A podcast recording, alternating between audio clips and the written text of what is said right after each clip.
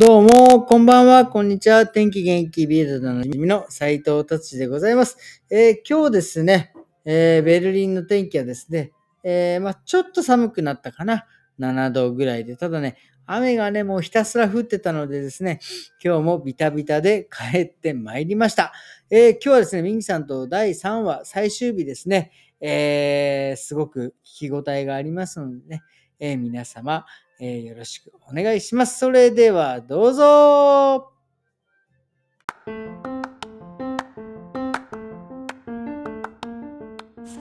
はい、こんばんは。今日は第3話目ですね。えー、と、テーマはですね、チェーンソーマン。ネットフリックスで今やってますね。と、あとネットフリックスオリジナルのドラマ、夫のチンポが入らない。これをね、ちょっと、えー、ミニさんにまた解説していただきたいなと思います。よろしくお願いしまありがとうす。ございます。僕はただ好きっていう話を聞いてもらうだけなんですいや、いいです。チェーンソーマンは、はいもう予告からすごく話題になってて、うん多分21年に初めてのトレーラーが出たんじゃないかな、うんでもアクションのアニあの度合いだったりとか、絵のその綺麗な線の描き方だったりもう予告編からすごくもうバンバン伝わってたんで、あー。21年一番の期待作ってずっと言われてたんですよ。うんであの22年さ最終クールですよね。そこにはい入っあのチェーンソーマンが放映されたんですけど、うん。で終わるのをずっと待ってて一気見したくて。うん。なるほどね。僕人生で一番の後悔が「うんあの進撃の巨人」をうん。週に1個ずつ見たことです。一気見するべきだったあれはでもその待つ楽しみもねありますけどね。いやーまあうんまあぼ僕じらされてるようなもんですけど 知ってるのに見ないっていうのは。なるほどね。知らなかったらよかったんだけど。なるほただチェーンソーマンが全部終わってからやっと年末に全部うんこう一気見したんで、どそのどんなものかなどすごく期待を持ってどういうものなんだろうって見たんですけど自分の期待っていうか予想をうんうんあの変な形で裏切ってきたんああなるほどね。ですごく面白いし、うん。あこれはあのニュージェネレーションがついに出てきたんだなっていうのがアニメの新しい世代だなっていう感じがしました。えー。あのそれをちょっとお話ししたいと思いはいます。お願いします。あのこれ僕なぜ新しい世代だと思ったのかとういうとん「鬼滅の刃」と「呪術廻戦」とは、はあのちょっと違うんですよ。鬼滅の刃と呪術廻戦は確かにアニメもすごくアクションもいいし、うん。面白いんですけど、うん。あの何が違うかというとまだジャンプ枠の中でやってるんですね。鬼滅ね呪術廻戦は。はい。はい。これ何ジャンプ枠とはっていう話なんですけど、うん。これ鳥山明先生がはい「ドラゴンボール」で確立したジャンプのバトル漫画の10年以上え連載連載する方法なんですよ、なるほどね。ただただ悪なきこの 強さを探求するっていうのが「ドラゴンボール」だったの、まあうん。そもそも最勇気だったのが「うん。ドラゴンボール Z」から、うん。なぜか「筋肉マン」たちの宇宙をもう 宇宙と地球をしょっちゅうもう破壊するような。だから強さがあまりにもだんだんだんだんエスカレートしてうん。わけわからない段階まで行ったんですけど、うん。ただあそこまでシンプルな話を10年以上連載できたっていうのはやっぱり鳥山明先生のその天才さというか、うん。まあ、あの方本当はギャグの方がうまいと思うんですけどあられちゃんでしょ？あられちゃんとかギャグセンスがすごいんですよ。漫画なのにスピーディーな漫才を見てるようなそうなんですよ。ものすごいギャグセンスがあって最高に面白い。でギャグ漫画に似合わないものすごい画力を持ってるんですよ。あで「ドラゴンボール」に来たら連載がちょっと面倒くさくなったのか スクリーントーンとか貼らなくなったんですけどそれでもう人体鉄線はずば抜けてうまいですよね。あ他の漫画とかと比べても。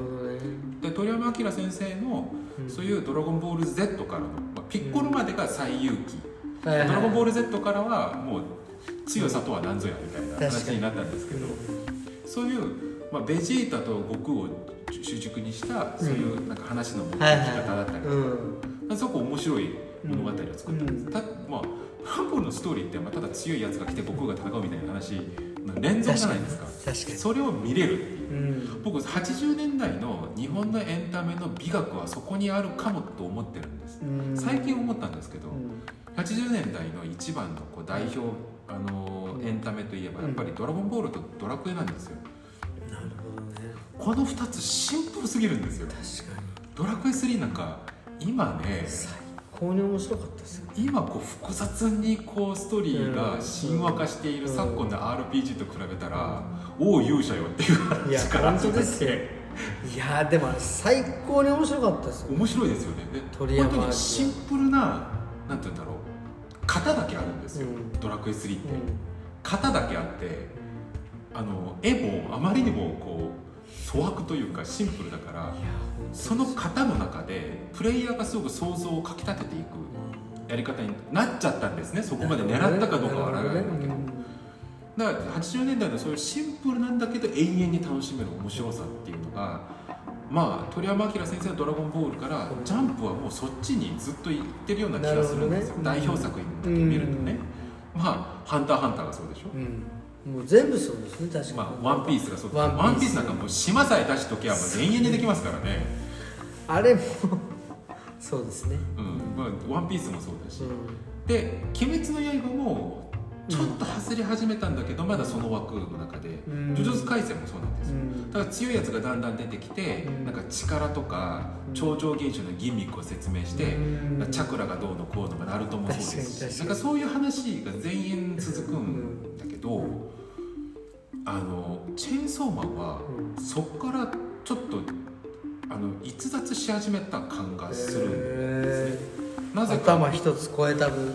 いやち違うものになったんです。よ、ああそうなんだ。うん、あのー何かというとこれね結論から言うと大人が読むナルトです。あこれ構図が全く同じなんですよ。あナルトはうん。金髪のあのうんチャラチャラしてるようなうん。主人公がうん。キュービといううん。なんかあ悪魔じゃないけどなんかうん。ものすごいこう霊的な存在をこうあ体の中に秘めてて、るでなんか潜在能力があるみたいなそれをコントロールするかどうかみたいな、うん。でサスケはうん。あのエリートなんだけど家族の不幸があって、うんそれを乗り越えるための葛藤がある、懐かしい。はいはいナルトとサスケのライバルかつ、うん。なんかこうその2人の物語それを2人を主軸にしてうん。物語が進むじゃない、はいはいでずっと強いやつが出てくるみたいな、それナルトだそれがチェーンソーマンも結構同じなんですよ。チェーンソーマンもさっきちょっと見たん見ました見ましたさっきね。金髪のチャラチャラした男の子が、うんうん。あの体の中にチェーンソーの悪魔を取り込んでるんですね。なるほどね。であそのパートナーであるアキっていう、うん。青髪のあのエリートの,、うん。その悪魔退治のエージェントは、すごくエリートなんだけど家族の不幸を持ってるんですよ。全く髪色まで同じなんですよ。へえあそこサスケとね。そうそうそう。確かに。髪色と構図が全く同じなんですよ。本当だ。性格も似てるし。完全にナルトじゃないですか。そう性格も同じだし、うなんだけどあのねチェーンソーマンはね、ん。完全に大人のドラマをやってるんですね内容が、うん。まあ、さっき第4話アクションからの日常ドラマがどう進むかっていうのを、うん。あの達志さんとちょっと見たんですけどね。あの実写ドラマでもあそこまで丁寧なドラマの運びはあまりまれに見るすごい丁寧なやり方をしてるんですはいはいでナルトだとアニメがまあまあ毎週毎週作らなきゃいけなかったってこともあるから、うん。粗悪でその場面の転換だったりとか物語の運びがそう雑なんですよ、そうですねたうん、なんかただ睨んでこうグロってやっときゃサスケの怒りですよみたいな非行化してるところがあまりにも多くて。いやもうちょっとそのサスケの怒りちゃんと表現しろよって思うんですけどだったのがチェーンソーマンに来てはうん。その鳥山明先生が作っておいた基本的なシンプルな型に、ナルトぐらいの物語が乗っかって、それが大人化してるんですよ。だからあの少年漫画のいろいろなあるあるあるじゃないですか、うん。クリシェっていうんですけど、うん。例えば少年漫画の主人公は、あのエリートじゃなくて雑草だったり。ああそこからだんだんね強くなって強くなったりとか、うんまあまあ「スラムダンクもそうですよ。ね「そうスラムダンクもあのルカワと桜木の話でしたからね。髪型髪の色がまああっちは赤ですけど。そうですね。なんか髪黒いとダメみたいですね。主人公は。なるほどね。孫悟空結局黄色になるし、確かにね。確かに。結局黄色になりますよね、うん。だったりとか。でその主人公はうん。なんか潜在的になんか神秘的な力を持っていたりとか。でライバルはエリートだったりとか。なるほどエね。そうリートでそうですね。ただ憎めないなんかはい家族の背景があって、であの、まあ、ブルマもそうだったんですけど、なんか少年漫画にはちょっとハレンチな場面が、うん多かったですね。あの思春期の少年たちの性への好奇心をドキドキしました。反映させるような場面が出てくるんだけどそれチェーンソーマンでもやってるんだけどうなんだちゃんとそれを物語にしてるんですよ。でこの主人公が都会の中の狼少年みたいな人なんですよ。あそうなんだ。あの貧困で。あの貧困すぎて都会の中で住んでるのに生存そのものがひ一日一日こう命をつなぐのがあまりにも大変でマジか。文明生活ができなかった人なんです。だから狼少年みたいなものなんでなるほどね。彼が悪魔と戦う理由はおっぱいを揉むためってなってるんです。よ でギャグも聞いてるけど狼少年の一番のプリミティブな欲求として彼うんのキャラにしてるんですね。へえでこれちょっとバカみたいに聞こえるかもしれないですけどこのおっぱいを揉むっていう物語がだんだんだんだん結構いいお話になっていくんですよへえだからただおっぱいを揉みたいっていう話がだんだんだんだん人に対する好奇心だったりとか理解だったりとかへー仲間愛みたいにそのものすごくプリミティブな欲求が社会性を持つ人間関係にだんだんだんだん発展していく様を主人公で見せてるんですよそれちょっとだいぶ面白いですね。でそのドラマの描き方がえげつなく綺麗なんです。エロティックな部分もちゃんとエロティック見せるしでもそれがただエロいんじゃなくていろいろな多重の意味があったりとか。なんかその場面の作り方もすごくて絶対見ます。チェーンソーマンじゃあなぜこうなったのかっていうのを、あの僕偶然岡田敏夫さんが他のテーマでこの話をしてたのを見たんです岡田岡田敏夫さん曰くうん。あのもう今の10代は今の少年はうん。少年ジャンプ読まないんだと。へえじゃあ。で今少年ジャンプを読んでる人たちは昔少年ジャンプを読んでいた今のおっさんたちなんですよ。なるほどね。だから昔は「あの進撃の巨人」みたいなう残酷な話は少年ジャンプで描けなかったんだけど「うん。鬼滅の刃」一番最新のシーズンすごいじゃないですか。すごかったです龍角で首ちょんぱで戦うっていう。いやあれすごかカオスですよね。昔のジャンプだったらありえない設定なんですえられない。そう売春宿で主人公の女性の首がちょんぱされてなおかつギロリって笑うっていう。そうです。なんだこれみたいいなやまあえぐいっすよね。えぐいですよね。あれあれ怖いですよ、うん。うんだったまあ、うん。だから今のジャンプはもう今の10代を相手にしてるとあの読者層が確保できないらしいなるです。ほどね。それがあの「ハンターハンター」のキメラエント編でうん。キメラエント編が多分少年漫画。いわゆる80年90年代少年漫画の多分ピーク。でキメラアント以後それと「ワンピースの頂上決戦以後のジャンプはもう今まで読んできてくれ読んできてくれた人たちが大人になっても読めるもの。あジャンプの方があの慣れてるから、うん。慣れてるものを探す人人なだから慣れてるものを探してくれる人たち。うん。確かに確かに。に提供するものを悩まなきゃいけなくなったと。あそこに出てきたのがチェーンソーマン。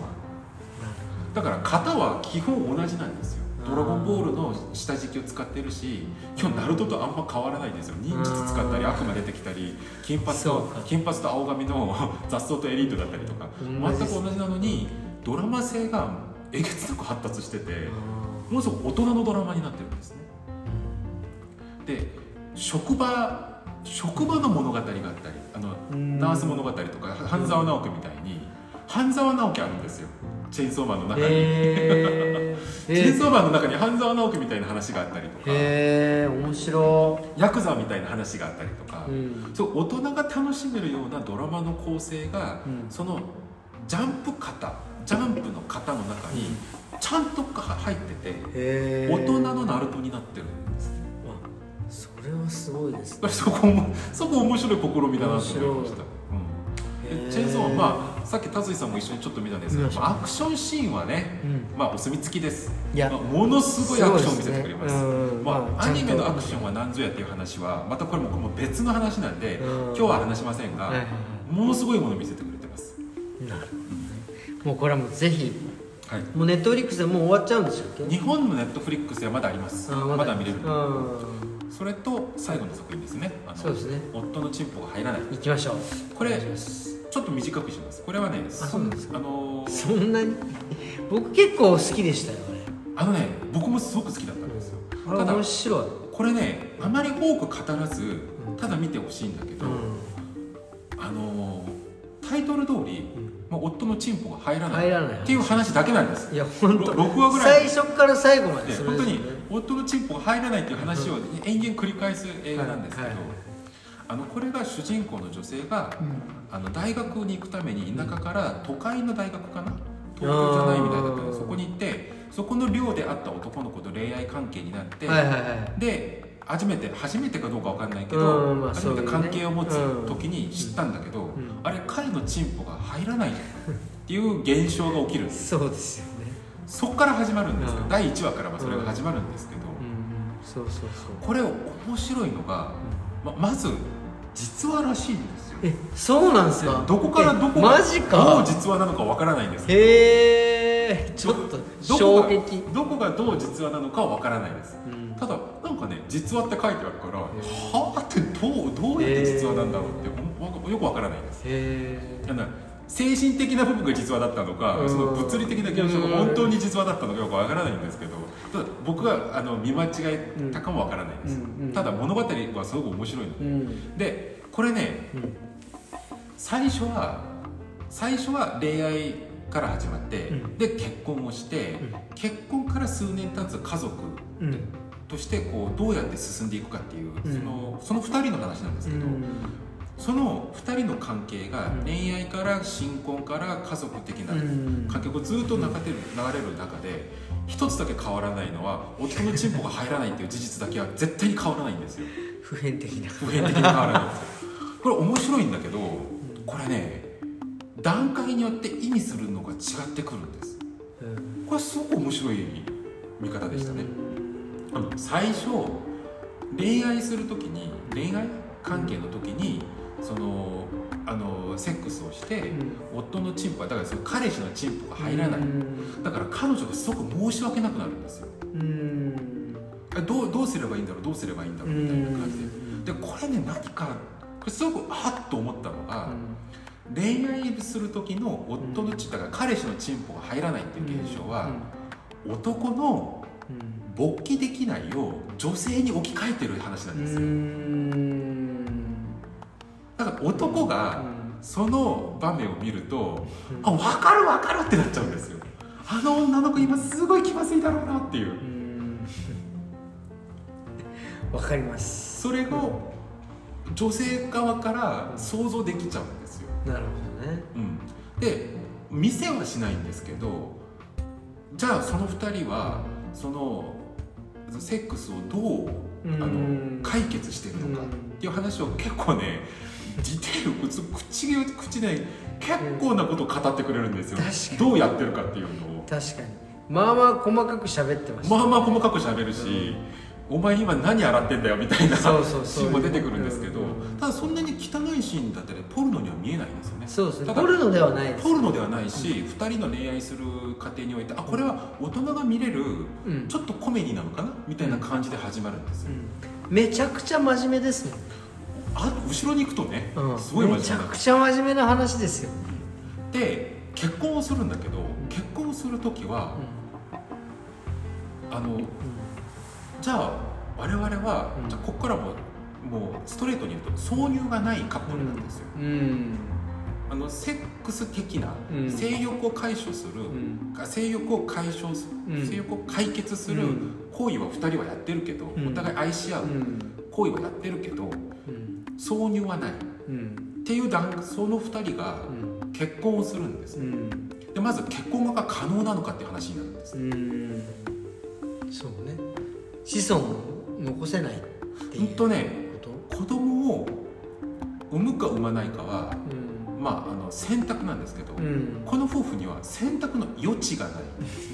子供が欲しいか欲しい欲しくないか以前の問題でそうですよね彼らには選択の余地がうん。あの別の意味でないんですよ、うん。なんか暮らしてみたらなんか不妊だったみたいな、うん。じゃなくっていうあてれじゃないですもんね。そう彼らは物理的に不可能、でまるで同性愛カップルみたいな、うん。うんであのーこれ後半に行くともう2人がそれに慣れてあの挿入のない夫婦と家族として生きていくんだけど、うん。いろいろな問題が起きるんですよ。うん。うんでこれがねすごいのが結局その後半に行くと前はあの前の恋愛部分では、うん。その男の勃起ができなかった時の気まずさを女性に置き換えたうん。ちょっとしたそのセックスコメディなのかなと思いきやうん。後半に行くとあのー家族ってだから夫婦ってうん。セックスの頻度はうん。おのおの違ったりうん。後にもう完全にセックスレスになる夫婦もいてうん。それが居心地いい夫婦もいたりうん。まあ年を取ってもうん。旺盛にまあうん。頻繁にやる夫婦もいたりとか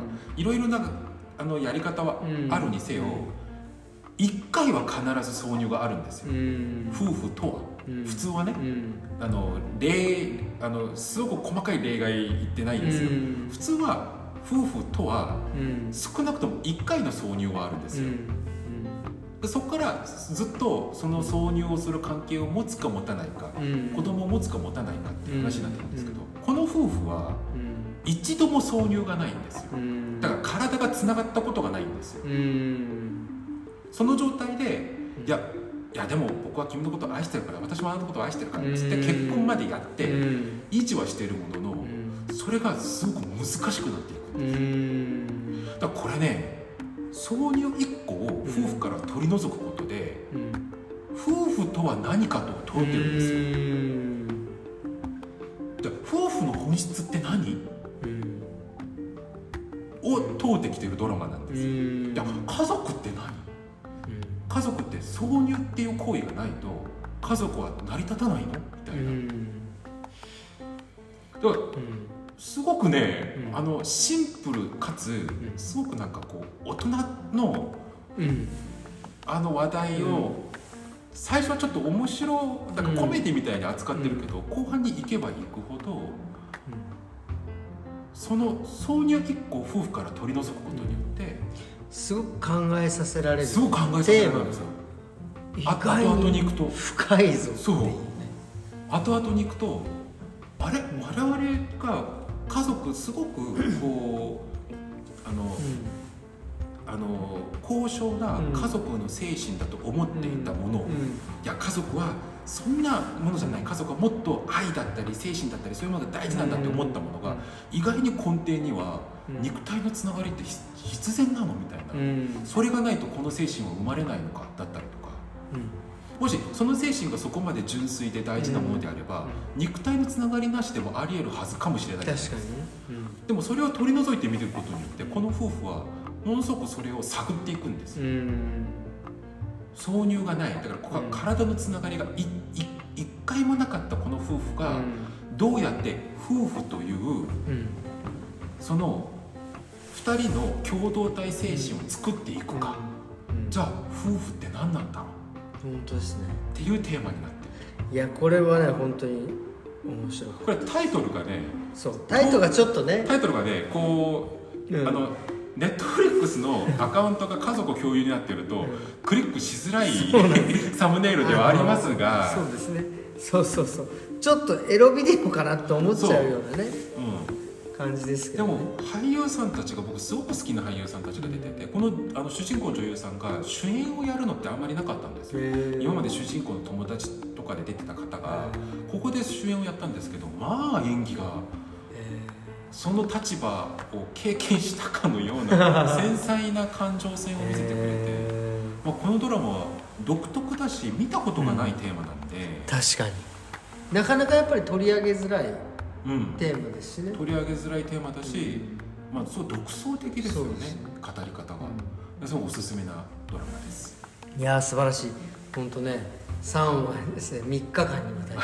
本当にありがとうございました。いつもいやもうぜひぜひ。こちらこそ楽しいです。はい。ただ僕は楽しい会にいなってるんやいやいやじゃないかまたねぜひちょっと、はい。えー機会を見つけて、次のテーマいきたいと思います。じゃあそれでは今日はこんな感じで、えー、ウィンさんどうもありがとうございました。ありがとうございました。はいすいません。さようなら